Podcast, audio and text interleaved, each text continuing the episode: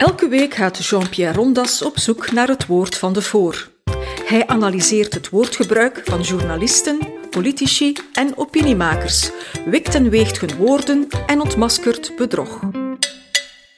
Beste luisteraar, de CD&V heeft al een tijd een nieuwe voorzitter en die heet niet Wouter Beke, maar Joachim Koens, een West-Vlaming die tot voor kort de haven van Zeebrugge mocht besturen en die in een poging om er niet uit te zien als een gewone mens, geruite jassen en overjassen draagt.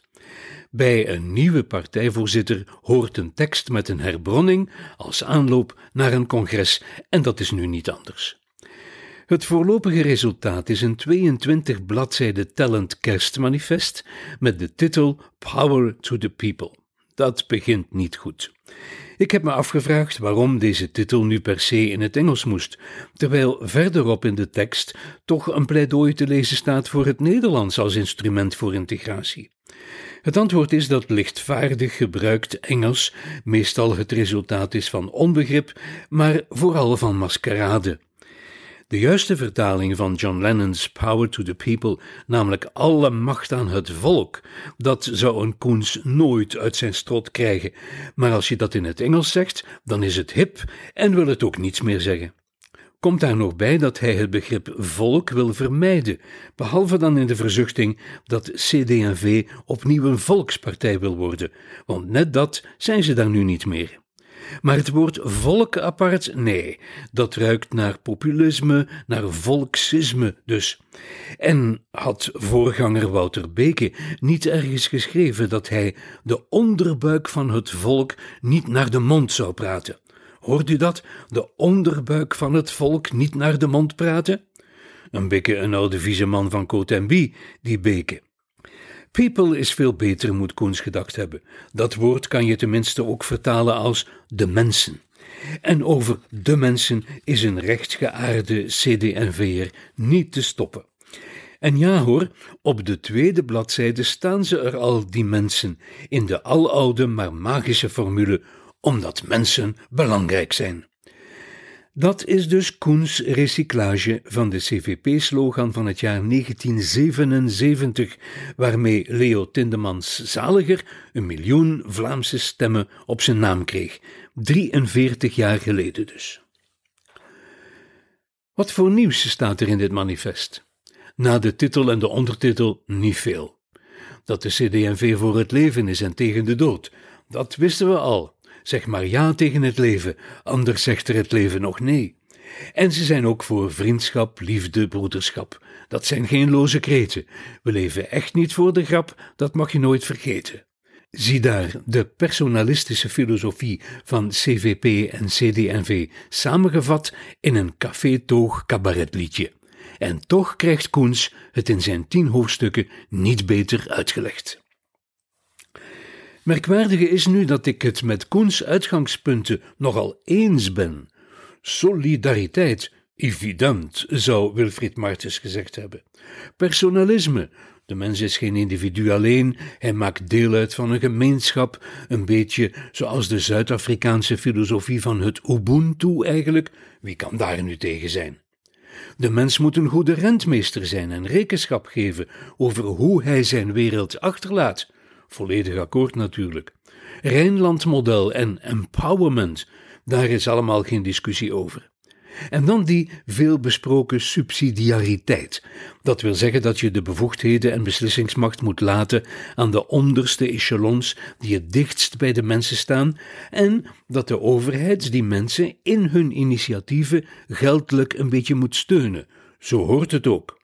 En ik was ook verrast, positief verrast, door dat aparte hoofdstuk gewijd aan de vervreemding van de mensen in hun leefwereld, waar Koens voorzichtig de vervreemding aanklaagt die veroorzaakt wordt doordat hele buurten op korte tijd allochtoon en zogezegd multicultureel zijn geworden. Daar kan hij nog last mee krijgen. Wat ik tot nog toe hier samenvatte, is al 75 jaar lang het onderwerp van CD&V. En precies dit toont aan dat het niet deze partij is die dit allemaal nog waar kan maken.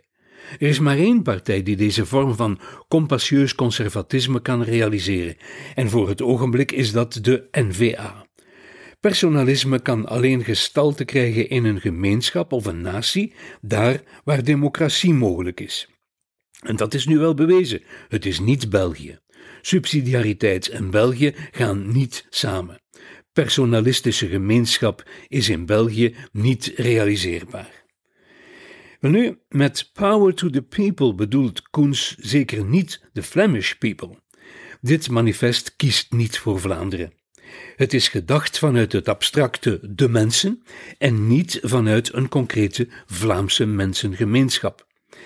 De tekst gaat niet over de niet gerealiseerde Vlaamse resoluties, niet over de verzuchting naar meer autonomie, niet over de broodnodige homogene bevoegdheden, zelfs niet over die gezondheidszorg waarover veel CD&V'ers vonden dat die helemaal in Vlaamse handen zou moeten komen. Als er één beleidsniveau is dat volgens deze tekst kan overgeslagen worden, dan wel het Vlaamse. Vlaanderen als politieke entiteit wordt niet vermeld. Er wordt gewoon niet over gesproken. Er wordt alleen verondersteld dat Vlaanderen in de stembus voor hen kiest, vandaar de Vlaamse saus die er tijdens de campagnes wordt overgegoten. Daarmee stuurt Joachim Koens zijn partij terug naar het kerstprogramma van 1945, en dat zegt hij zelf ook letterlijk. Hij is ook niet zo dom dat hij de implicaties daarvan niet zou beseffen. Wel nu, met dat kerstprogramma van 1945 werd de autonome Vlaamse Katholieke Partij opgeheven en de unitaire CVP gesticht, die dus met de toenmalige PSC een gezamenlijke voorzitter koos en die op zijn Belgisch paritair werd bestuurd. En dat was toen ook al bedoeld om de demografische realiteit van de Vlaamse meerderheid uit te schakelen.